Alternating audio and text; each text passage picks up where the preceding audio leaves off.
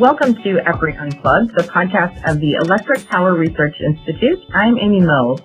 In this episode, we're revisiting the topic of blockchain. Our first podcast on this topic was in November 2018 as we were kicking off a utility blockchain interest group, or UBIG, led by EPRI's Hannah Davis.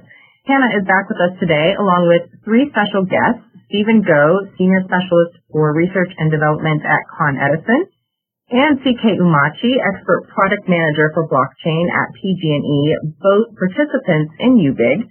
We also have David Groarke, Managing Director at Indigo Advisory, who collaborates with EPRI and consults with utilities. Welcome, everyone.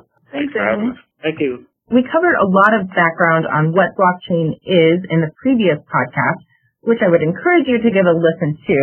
So in this episode, our conversation will focus on utility applications and potential over the long term. So Hannah, I'm going to start with you. Welcome back. Hi, Amy. Thanks very much. And let's talk a little bit more about UBIG. The interest group is bringing together utilities who range from just starting to dip their toes in the water of blockchain to those who are actively doing some pilots and really engaging with it. What results have you seen from this type of collaboration? Yeah, UBIG is a really exciting group. Um, we have over 160 participants in the group from over 60 utilities, both in the U.S. and internationally. And through our collaboration and just meeting regularly, we've noticed that utilities are looking at, some are researching, and some are testing blockchain. So this level of research really varies. But through UBIG, we're able to open up the discussion so that utilities can learn from one another um, who are maybe further in the testing stage. And during our monthly webinars, we have a guest presenter from a specific utility come on and discuss their activities, which has led to some really thoughtful discussions on the path they took, you know, some challenges they might have encountered along the way, how they selected a specific use case, and then additionally what groups were really involved within a utility. Um, it's been really interesting also to see the, the level of engagement with pilots and, you know, who's actually applying blockchain, but then also the level of interest and investment internally. So what different groups are working on blockchain within an organization, how they're working together, and then um, using that input showing how um, how many different applications can be tested with blockchain. So whether it's an internal process or an external customer facing application, uh, we've been seeing a lot of collaboration and you know, sharing of knowledge. And I'm going to put you on the spot a little bit, but what's the most surprising or interesting thing that you've heard from those presentations?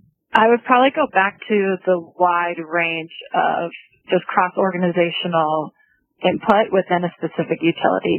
Um, even within UBIG itself, it's, we're not, we don't have participants just from one group, say enterprise architecture or uh, more on the IT side, but we also have people from legal or we have people from internal corporate organizations like finance and HR or something along those lines. So just to see the broad range of interests um, and then how they're coming together to collaborate. And Stephen and CK, you've experienced that firsthand being involved with UBIG. What have you learned from that engagement. Stephen, maybe I'll start with you. Sure. Uh, well, I love the forum. There's a bunch of folks who are doing uh, experiments, various stages, as well as people who are coming in and just learning about the topic, right? Um, uh, which is good because it makes me feel a little bit better about myself. um, but mostly learning about what people are doing in, in the prototypes and what they are testing, uh, what use cases are being uh, considered for this technology. So I think those are what, what bring value. Um, a lot of times, uh, use case um, brainstorming and and and uh, going through uh, picking out where to experiment is, is very very time consuming, and having a stage uh, forum to talk about, like UBIG, to talk about these um, use cases and issues and problems uh, really helps um, to to speed things up and just get thoughts from people in in in, in one uh, neat tight little package. And CK, I'll let you jump in here as well. What has your experience been like in UBIG? Yeah, I pretty much echo the, the same sentiments from Hannah and Stephen. Uh, a lot of it for us has really been seeing what else is going out in the in the space, uh, seeing what other utilities are doing, what other companies are doing, and really seeing like what people are struggling with. And to Stephen's point earlier, kind of makes us feel a little, bit, a little bit better on this side. Um, and also seeing where people have been successful and really trying to understand like what other people are doing that's working. Um, and a lot of a, big part of it has been really market monitoring. So like we kind of have our heads down in the use cases that we've been looking at, but really just staying abreast of what else is going out there uh, for other companies as like a lot of the same use cases, a lot of these, a lot of the same similar utility companies are going to be looking at a lot, a lot of similar use cases. So if we're not currently working on it, can uh, use UBIG's uh, opportunities to really see what else is going on uh, going on out there without having to actively be engaged in it. And what applications are you looking at for PG&E? Where do you see blockchain being used? Yeah, so we uh we have some kind of short term and long term uh use cases that we're that, that we're looking at. Um, so I guess kind of taking a step back. So our team even started looking at uh blockchain in general because my uh former boss Lydia Cresta well, shout out to her. She was actually on this podcast last time, and I think she did the first UBIG presentation. So I want to give her a shout out. But so she was part of our corporate strategy team, um, and they started really just thinking about what technologies or trends could potentially like disrupt us, or that we should be aware of as we're as we're moving forward in the energy and utility space. Um, so blockchain obviously came up as one of those. So she started the team uh, over here to really start to look at how we could utilize blockchain uh, in our business, at least on the short term, and really start to monitor it for the long term. Um, so we have some short-term use cases that we're actively exploring. So one of them, and the main one that we're exploring right now is around carbon credits. Um, but also long-term, we're really just looking at what those other use cases are that are kind of a lot of people in, in the space are talking about. So microgrids, uh, peer-to-peer transactions, vehicle-to-grid integration. So we're not there with those ones yet, but we're definitely monitoring and, and start and trying to stay up to up to date with what's going on in the space.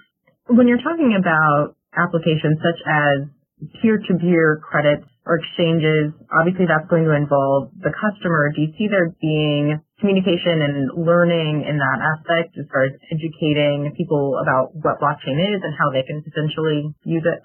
Absolutely, that's gonna that's gonna be uh, crucial. Uh, adoption is gonna be one of the big things. If you just talk about the entire blockchain space in general, adoption is definitely one of the, the topics that you'll hear uh, most about. We are kind of focused on some specific use cases that are less so individual customer facing, but more so business customer facing. So we're since we're more so uh, starting with pilots that are focused on uh, kind of B2B transactions. So working with some other enterprise companies, some other uh, small, small and medium businesses. Those are the kind of people that we're that we're starting with. Um, but with the understanding that if you want to do some of these longer term uh, longer term vision uh, pieces, that we'll have to really start to talk to customers, and that's going to be huge because you don't want to design something that nobody uses or I mean, the tech's great, but if nobody's going to adopt it or nobody's going to actually be able to use it, it's kind of pointless. That is certainly an important consideration. Um, Stephen, what has been your experience at Con Edison? What are some applications you're looking at there? Are they similar um, to what CK is looking at or completely different? Yeah, the carbon credit one is a is a, a good one. Uh, we also talked about we're still talking about that right now. How how we can use this uh, tool to, to facilitate tracking of carbon and maybe even peer-to-peer uh, for the future. Uh, and other use cases we're looking at are, say, you know, within New York, there's a few utilities close to us. We're, we're, we're sharing um, lots of information. We'll have common uh, customers, and sometimes we'll have common vendors, and lots of times uh, onboarding and sharing information between the, the customers to the to the vendors. are not so very easy. There's a process to follow for how you, us, uh, Con Ed utility, and this process to follow for, say, National Grid, who's uh, provides gas in, in certain, certain areas in New York City. And for for us to share any of that information right now is is elaborate or, or some some may call it painful. So if we have this tool uh, that is secure uh, and the customers and vendors and the utilities can share the information that can potentially uh, make the process a lot more efficient. Uh, and it's one of the um, um, top use cases that we identified that we'd like to pursue. Uh, but uh, because we're working with a few other players, some of the business priorities change. Um, so we're, sort of still staying on that idea for TBD, I guess, uh, we would like to revisit and is um, one of our favorite uh, use cases. And I'll ask this question of both of you. As you've gone through this process, what have you identified as some of the challenges uh, and also some of the advantages of working with blockchain. So I think for advantages, so I guess I kind of piggyback off the specific use cases that we're looking at. Um, so when I carbon credits, so we're taking a lot of different data sources from different, uh, like disparate data sources. So meter data, different kinds of meter data, telematics data from the vehicles, um, information about the grid, whether that be from like some centralized databases or from API pools. So being able to kind of pull in all these different data sources in a decentralized fashion, the blockchain really helps you be able to do that. Now there's a lot of technical challenges with being able to make all that work. Um, but just the concept of being able to kind of pull information from telematics data from an auto company and match that up with utilities grid data without each, each, each entity having to go behind each other's firewall is pretty powerful in the blockchain. So that's one of the cool use cases. Um, also the immutability of the, of the blockchain. So for the regulators who are wanting to be able to drill down into these sessions and make sure everything's above board, that people aren't double counting, um, that people are claiming the number of credits that they say they, that they say they should have. Um, the immutable nature of the blockchain makes it a lot more trustworthy for them to be able to drill down into those charge sessions and really understand that, okay, you said that you charged your vehicle here at this time with this amount of load using this kind of carbon intensity and that we can kind of drill down into where all your information was coming from to make sure that it's, that it's accurate. And Stephen, what about you? So one of the biggest challenges for me is uh, being able to spread the word. Uh, so I think in order for people to visualize using this brand new tool is to actually learn about what it does exactly and understand the, the processes uh, because blockchain isn't a very easy concept to understand. So for people to really adopt it, they they really need to learn the the, the deep, uh, maybe not too deep into it, but understand at the very least a high level, right? Like there's there's almost infinite possibilities of what you could use it for. Uh, but understanding what it can do and all the basics would allow you to uh, use these core concepts to apply it. Right? Uh, for for us, for instance, uh, uh, looking for the killer app or the use case to apply it to is one of the biggest challenges, right? Most of the processes, uh, we have tools that address it now today. Uh, being able to think, okay, if we have this new tool, what what are the possibilities? Are, are we are we gaining efficiency? Are we gain, gaining new new capability? Uh, uh, giving us different tools in the future. The future is all about uh, more and more uh, diverse energy sources, specifically uh, green resources, and they will be a lot more distributed compared to today where it's more centralized. And with that said, we're going to have a lot more sensors out there. We're going to have a lot more uh, data coming in, and we'll probably have a lot more processing that is being distributed. Now, all that information is out there distributed we somehow need to secure it, uh, bring it together, uh, and I think blockchain is, is one of the tools that's well adapted for that. With that said, I, I'm, I'm, I'm excited about it. People have to move with it as well, meaning like the, the, the learnings, uh, the adoption, uh, as well as the market. There's certainly a lot of moving pieces to this, and I want to bring David in on that point. You mentioned that you collaborate with EPRI, David. Um, EPRI has worked with you on surveying 15 utilities and a regional transmission operator. I want to talk a little bit about what you learned in that process um, because it was very intriguing, this study. Yeah, no, great, and, and, and thanks, Amy. And I think actually what, what CK and, and Stephen touched upon um, really brings the survey results to light in, in many ways, particularly from a US perspective. Um, you know, what, what we did was we, we asked um, European and US utilities essentially 18 questions.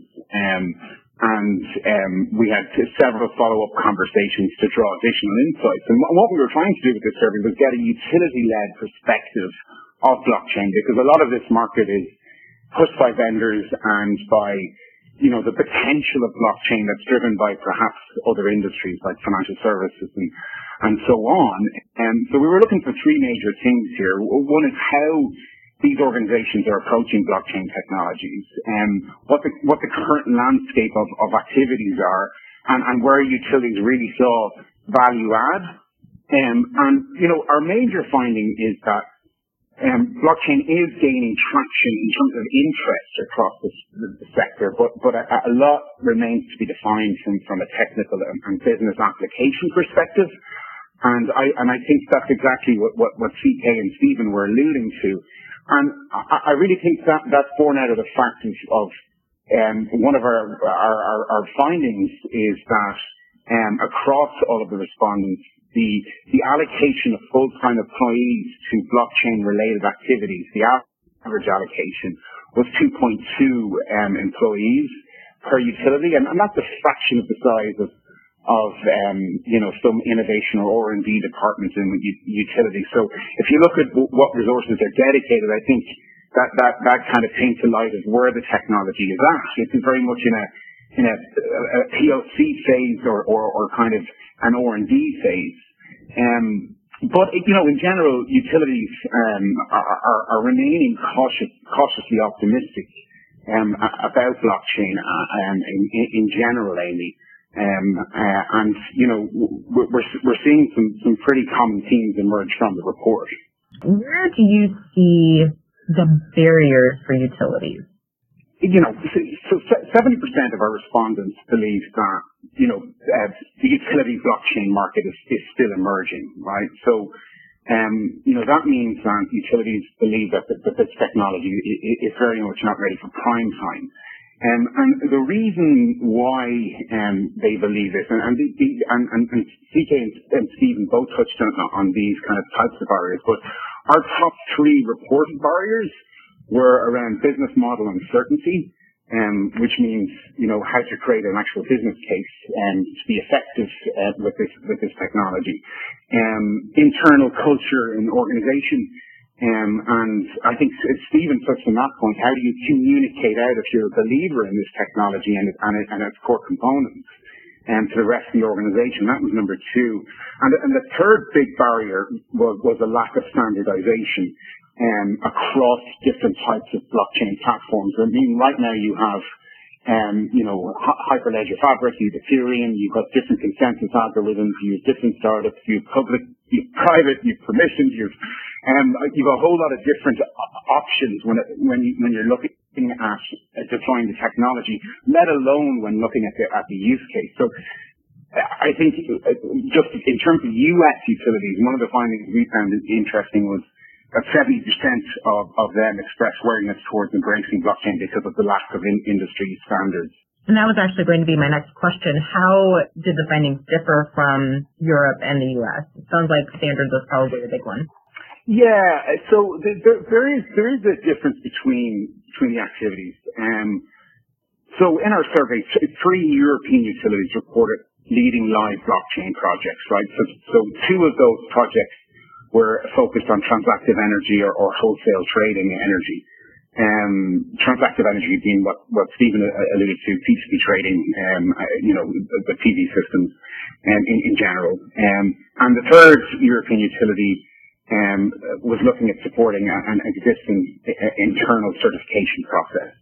Um, U.S. utilities responded slightly behind that in, in, in terms of um, um, live or, or projects that were going into a, a, much more mature phase in the innovation cycle.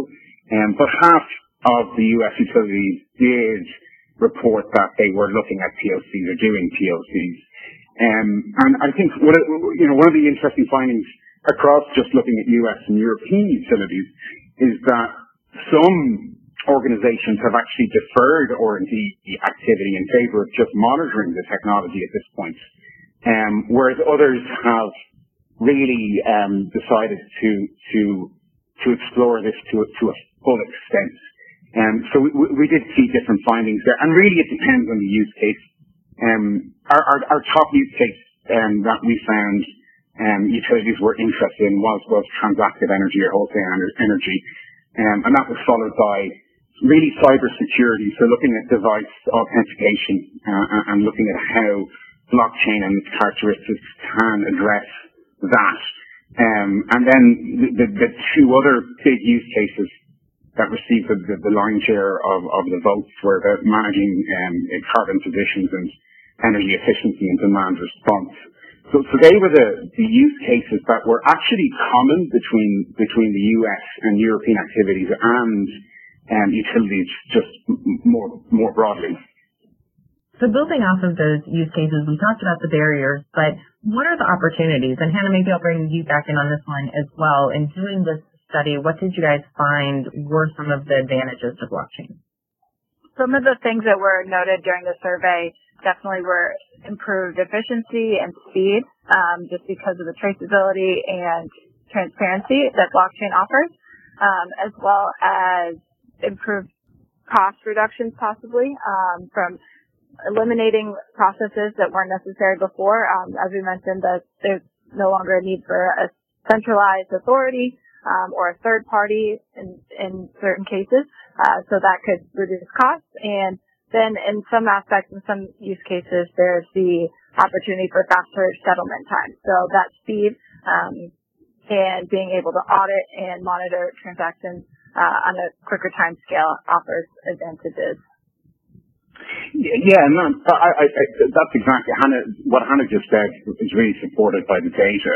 I mean, the, the top three reported advantages were efficiency and speed, one, improved traceability, two, and greater transparency, um, and three. I think one of the interesting things that came out from our conversations with utilities was um, there was a appetite for use cases or applications of, of blockchain um, where there's no incumbent infrastructure. So where you're you're not looking at you know swapping out a GIS system that takes seven years and hasn't depreciated in value and so on.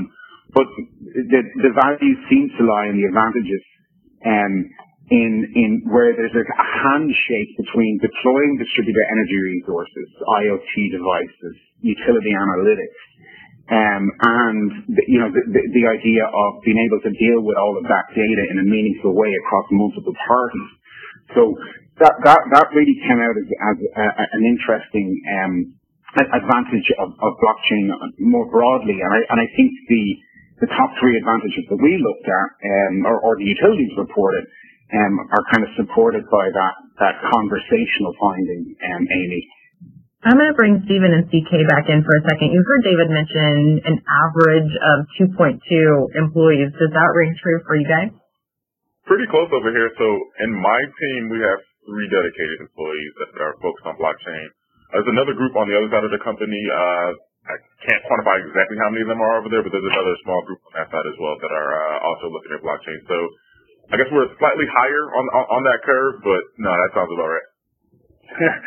so similar situation here. Um, I'm I'm the full time employee looking at this, this technology, but not spending full time on the technology itself. Uh, in fact, I spend very little time on this. However, there's there's a very uh, um, enthusiastic group in in the company where we share emails, uh, like a, like a distribution list where we share news events, emails, or some interesting use cases that come up. For instance, on any industry we'll share in this email. We have uh, sometimes a mini discussion, sometimes some friendly exchanges.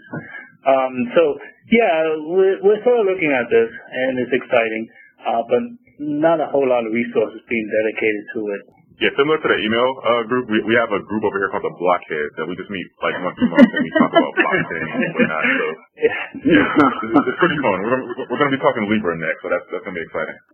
Um, okay, so to wrap this up really quickly, I just want to ask all of you, you know, we're talking about how this is in its infancy. Where do you see it going from 2020 and beyond? Where do you think, where do you hope that blockchain will go? Hannah, why don't we start with you? Sure.